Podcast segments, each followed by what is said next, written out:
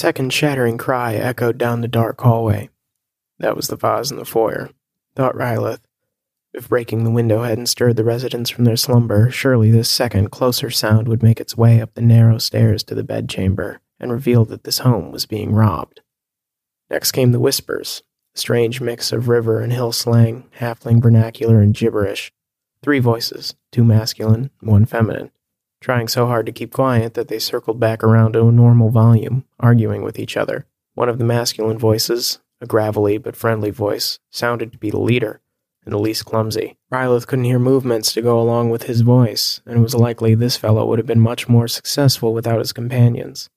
Unconsciously, he recalled Abelor admonishing him from years ago.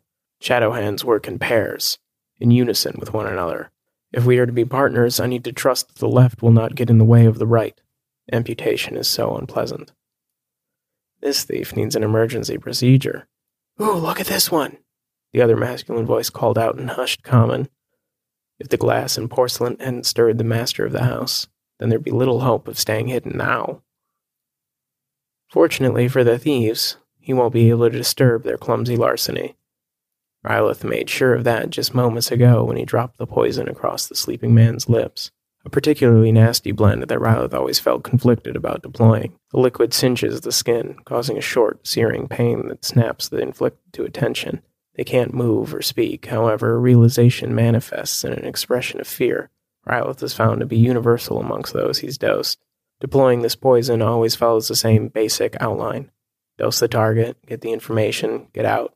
But the first line is where Rylith takes the opportunity to rewrite each script.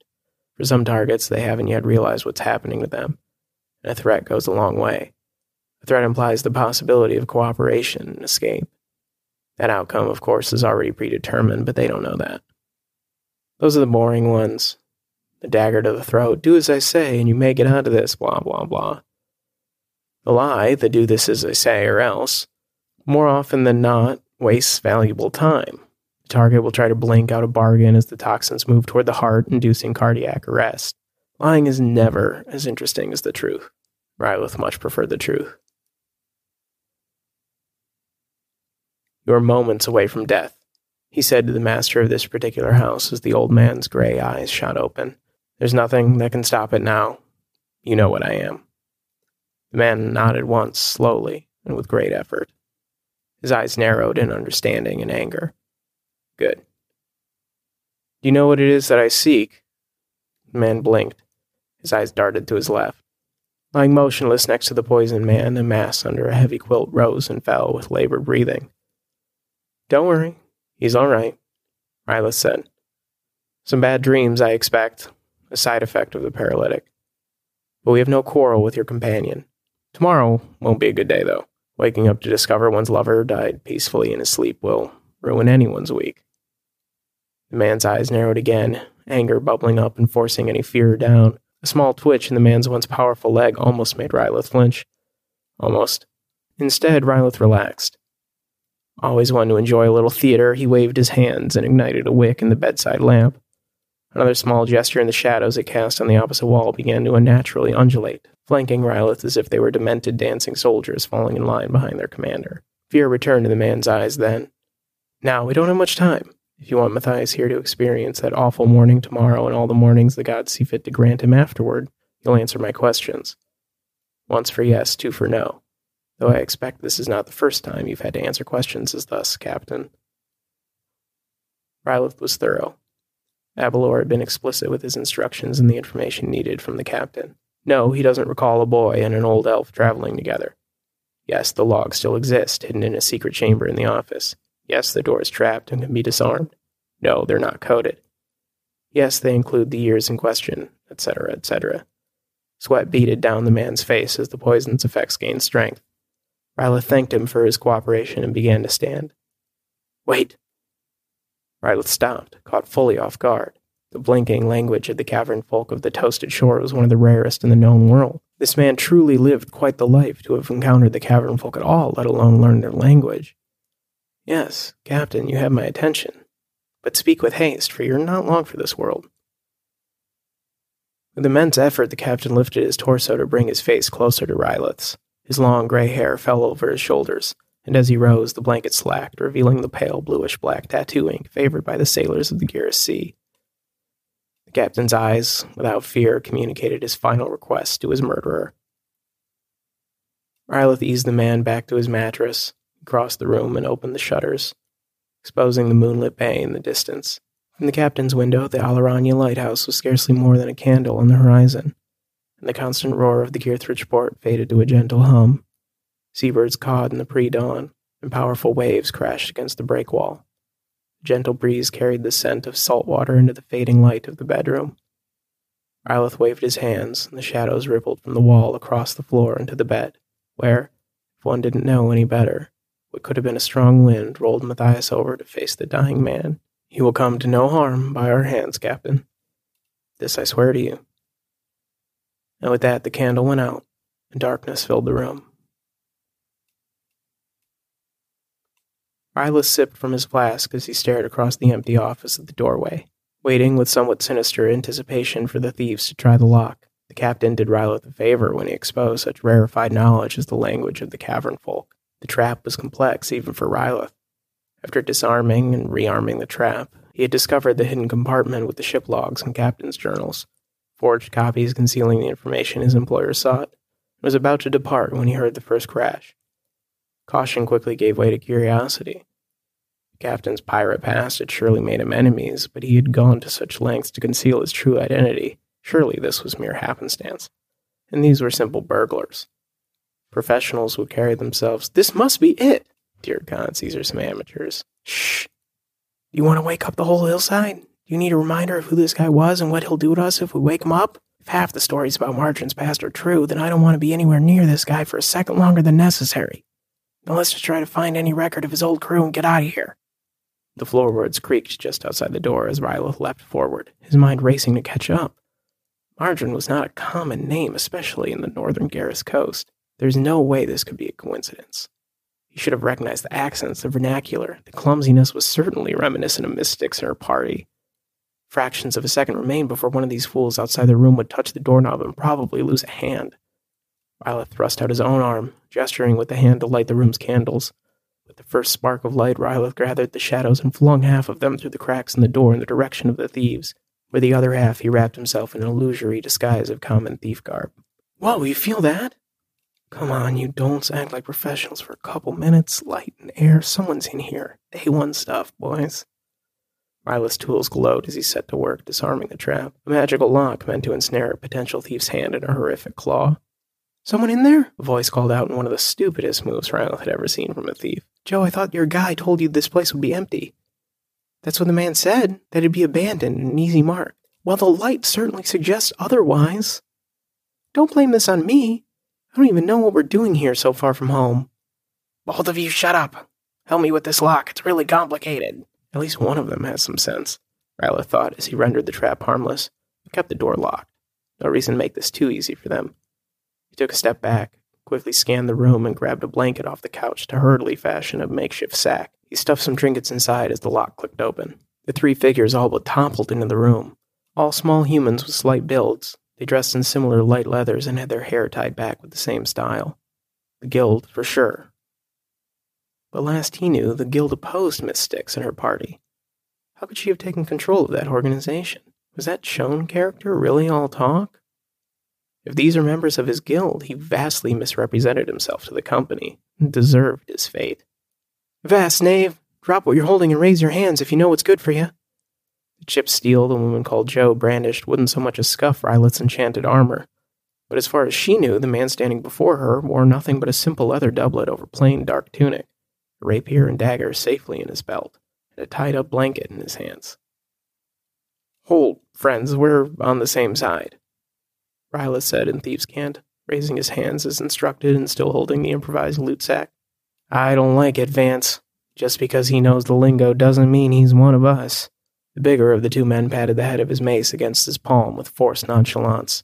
He walked over to Rylith, trying to intimidate the stranger who scooped their score. Rylith shrunk a little bit and forced an over exaggerated swallow. It's true, I'm not of your guild. But we share a purpose and a calling. There's plenty of loot here for all of us, though, if I may be so bold. You're a long way from Moonshadow. The would be intimidator threatened to brain Rylith with his mace. That is indeed bold, friend. Hey, you've got me three to one here. That's right. Will all of you shut up? Let's not overreact. Our brother here has a point. Plenty of loot, no reason for unnecessary violence, especially the kind that could alert the very serious occupants. The last remark came out as a clumsy aside. Joe, Milo, put down your weapons. Let's talk this out like the honorable thieves we are. Let it be known to our comrades what kind of guild Knights Pass is running these days. Reluctantly, Joe and Milo put down their weapons, and Rylith relaxed. So far, so good, and as long as the light didn't go out, his disguise would hold. Tell me, buddy, said Vance, the apparent leader. You freelance, or? Currently, but I did some time in Hare's Glen before my eyes started to wander. Ever been to the Western Isles? No Sugarfoot McCalin? Can't say that I do. Would have been before your time. Convenient. Milo once again stepped up to Rylith, who held his gaze but blinked a few too many times. Need to let them think they could win this fight. Enough. We don't need to see a resume. He got in here, didn't he? Hey, pal. The owner is indeed away, or. Vance drew his thumb across his neck. Neither, if you'll let me. Rylith reached into an illusory pocket. Milo and Joe gripped their weapons, but Vance stalled them with a gesture. I have some silence stones. Paid out the ass for them, and plus noms are in itself, so you know they're good. Idiots love magic rocks. The owners are upstairs, sleeping soundly and blissfully unawares. At least one of them is. Bravo, guy. Well, look, to help offset that cost, we're not going to hassle you about any of the treasure here. Not what we're after, and you know how guild missions are, so we can stay out of your way, and you can stay out of ours, and we can both leave here richer than we came. Oh, so it's secrets you're after. There's a false bottom in that bust over there. Nothing too interesting to me, so have at it. The three Knights Passers lunged for the bust. Rylith had changed every name of all the boys and older men to obscure the possibility of anyone seeking aliases for the Earthidar heir and the Fey Wizard who hid him. If he can keep these fools from going upstairs, this could end up being quite the success.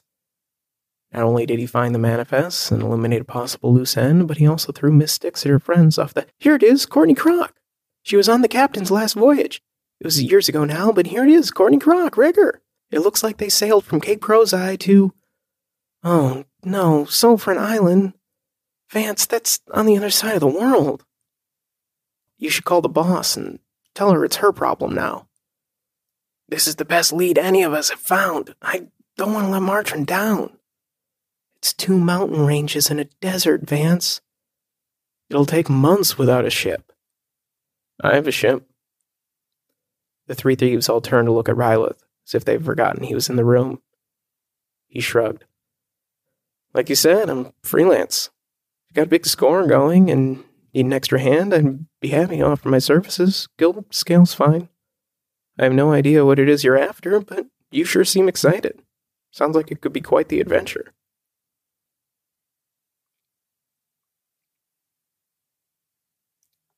Fascinating.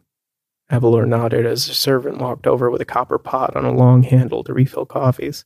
Rylith never saw his partner drink for pleasure, but whenever they found themselves along the central coast, the old elf made every excuse possible to take meetings at one of the many lavish coffee houses. All of our vices. I thought so. Apparently, she broke into Knight's Castle and won the guild to her side. No matter. They have no idea what they're up against. Of course. Rylith sipped his own cup. His night with the Knights Pass thieves had revealed much, which is always bittersweet when your business is to know everything. Under the guise of Robin Smythe, wandering rogue, Rylith was able to amicably resolve the situation from the night before. As far as the thieves knew, Robin worked the resort towns of Sulphur Island a few years back. Still may know some folks who know some things. He has a boat and is willing to join them on their mission, which is apparently to find someone very important to their leader. Just not the very important person the company thought they were after. Still, it's interesting they're looking for a woman when we were told the opposite. You confident in your sources? Careful, Rylith. You know how impeccably I vet my contacts. Rylith swallowed some coffee and changed the subject. How was court? court. The court of Gearthage is no more than a pleasure palace for temporary pirate lords now. Not a complete waste of time. The company's coins stopped the raiding around the Cape now that the Oyakota lines have opened, sure. But as usual, the true treasure was in the library. So you found it then? He was here?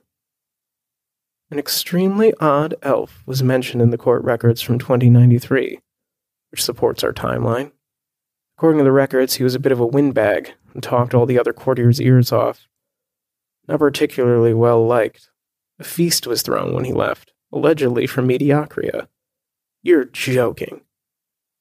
He was a student of history, if the records are to be believed. Ancient and austere, Mediocrians believe in absolute neutrality in all things. Their knightly order enforces their fanatic evenness, a paradox, naturally, with a ruthless zeal, but a total lack of prowess. Working in Mediocria is just phenomenally boring more than anything else. The only thing Rylith wanted to do less than go on this wild goose chase is argue with Abelor about how this is a wild goose chase. He was about to open his mouth when, it seems, we should split up. I'm sorry? The Styx thread is too obnoxious not to pull. You are right to be intrigued by it.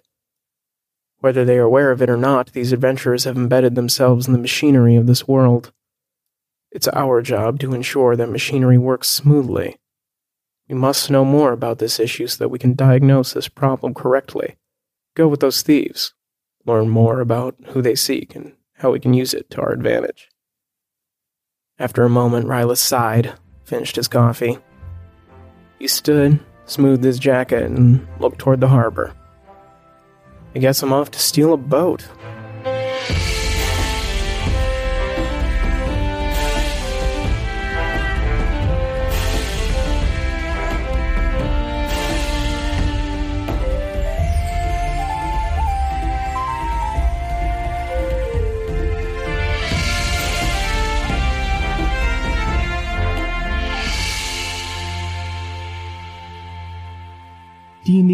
Spotify exclusive podcast written and edited by me, James Gressel. D&D is performed by Beth Radloff, Mike Saigan, James A. Janice, and Chelsea Rebecca.